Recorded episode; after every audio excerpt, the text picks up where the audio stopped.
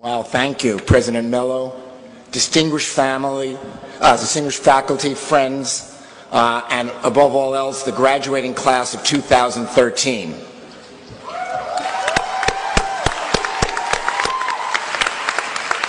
It's a great honor for me to share in your accomplishment and pride today.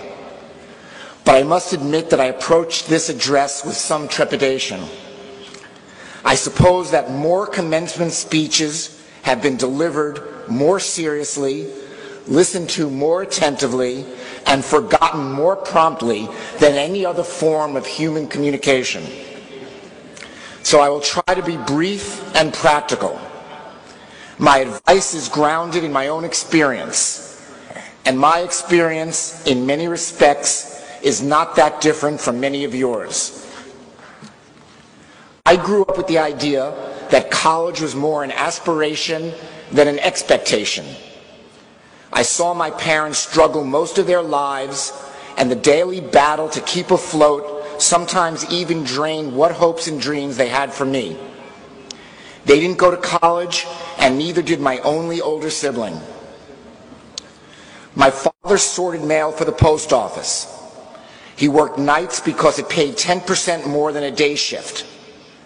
My mother was a receptionist at a burglar alarm company, one of the few growth industries in our neighborhood. I grew up in the Linden Houses, which, as some of you know, is a housing project in East New York. Right.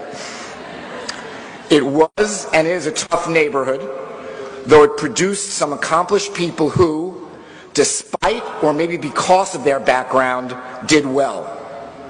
I attended Thomas Jefferson High School, which has since shut down as a high school and operates different training programs for various skills.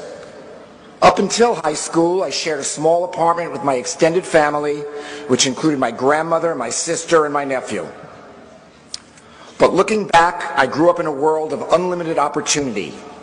Each night I would read, and reading opened up the world to me. I loved reading history, and especially biography. In biographies, you are almost always reading about people who started out unimportant, but ended up having a significant life. What I like most about biographies then and now is that the person you are reading about in his or her early life on page fifty doesn't know about the success he or she will achieve by page three hundred. They couldn't see the greatness that lay ahead. If you think about it, that's a great justification for the optimism that you should have for the life ahead of you. All of you are only on about page fifty of your biography, with hundreds of pages to go. Growing up, my biggest goal was just to get out of East New York. I took the college entrance exam and committed myself to getting into college. I did. The day I left for college was one of the first trips I made out of New York City. College was an intimidating place for me. The other students seemed naturally confident. Many had traveled and seemed to understand the world. To this day, I can't forget how insecure I felt, but it made me work harder. Once I realized I belonged, I became more ambitious. Ambition is your inner voice that tells you you can and should strive to go beyond your circumstances or station in life. You have overcome obstacles, pressures, and self-doubt, and you have done it because you have ambition. You want to succeed for your families and for yourselves. And there is no more powerful force through which to do that than through education and know-how. I'm proud that LaGuardia and Goldman Sachs have teamed up to support small businesses. Through this partnership, I've seen how many LaGuardia students are juggling school, job, and family. And I've seen how these students and all of you push yourselves and persevere. By virtue of being here today, you have proven to yourself that you belong. And now that you belong, feed off your ambition. That means being focused, disciplined, demanding, self-critical, and open-minded. Your challenges won't fall away. In fact, they may get steeper. That, my friends, is life. But just as the struggles are great, so are the rewards. There's another way to look at it. Ask yourself if you really have a choice. You already knew the answer to that question the day you walked into LaGuardia. We owe it to our families and to ourselves to keep striving. This is certainly not the easiest of economic times, but there's always an economic cycle. In the course of the next fifty years of your life, you'll see a lot of cycles, and like this one, you'll get through it. Don't get caught up in unrealistic optimism or detached pessimism. Still, a lot can change rapidly and with a lot of force. Your security rests in knowing how to do a variety of things and being able to do them better than others. And that knowledge and ability can be obtained only through a willingness to strike out for something better. That can mean changing careers or pushing for a new idea or strategy from your current one. In either case, push yourself to try something new and to grow with each move. After college, I went to law school for three years and then into my dream job at a big New York law firm.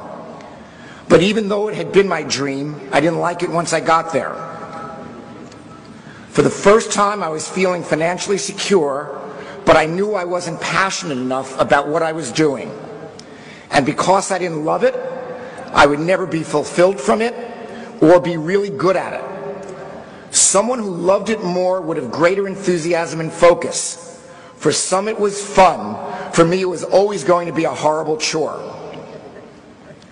After five years at a law firm, I decided I wanted to try something different.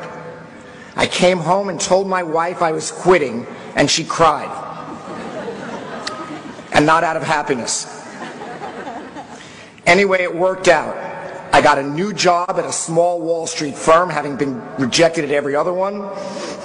We got bought out by a larger firm, and I ended up remaining at that large firm, Goldman Sachs. In my career, I've been fortunate to know and work with many of this country's top C E Os and business leaders. I'm always struck by a certain passion that defines them. While they may be wealthy and powerful, their passion goes beyond money and power. I won't stand here and tell you that those are bad things. They're pretty good, but only if you have a larger purpose in mind. If you don't have passion for your work or the drive to make a better life for your kids than your own, then you won't have what it takes to keep you going. So I'd like to leave you with some specific advice that will hopefully keep you going. First, confidence really matters. Recognize you have earned the right to be confident. Most of you have made great sacrifices and overcome great obstacles to get where you are today. You built up muscles that others who've had an easier time don't have. Those muscles will serve you for the rest of your life. My struggle to get to and through college turned out to be an advantage for me. The disadvantages you have had become part of your personal history and your track record, all advantages in your later life. So confidence for you is justified. Second, find a job that you like. You'll be better at it and you'll last longer in it. Having said that, in a tough economy or because of family pressures, you may not always be able to take a risk with a job choice. And no doubt, we've all settled at various times. But don't let necessity in a given moment become the excuse for a lifetime of inertia. Keep trying to get yourself to the right place. If I'd stayed a lawyer, I could have made it work for a while, but I would have fizzled out eventually because I didn't love it. Third, be a well-rounded, complete person. Many of you will go for further education or career training. Of course, it's important to learn the things that you need to make a living. But don't forget to read and to learn history, literature, and about current events. You'll be more interesting to others, more interesting to yourself, and you'll be more successful in your job. Most of the books I've read didn't apply directly to my job or industry, but I've applied their lessons in unexpected ways. Fourth, be involved in the community. Find ways to contribute to make yourself proud and to set an example to your kids. Making a living is not life. It is a means to an end, not the end. You have to feel proud of yourself.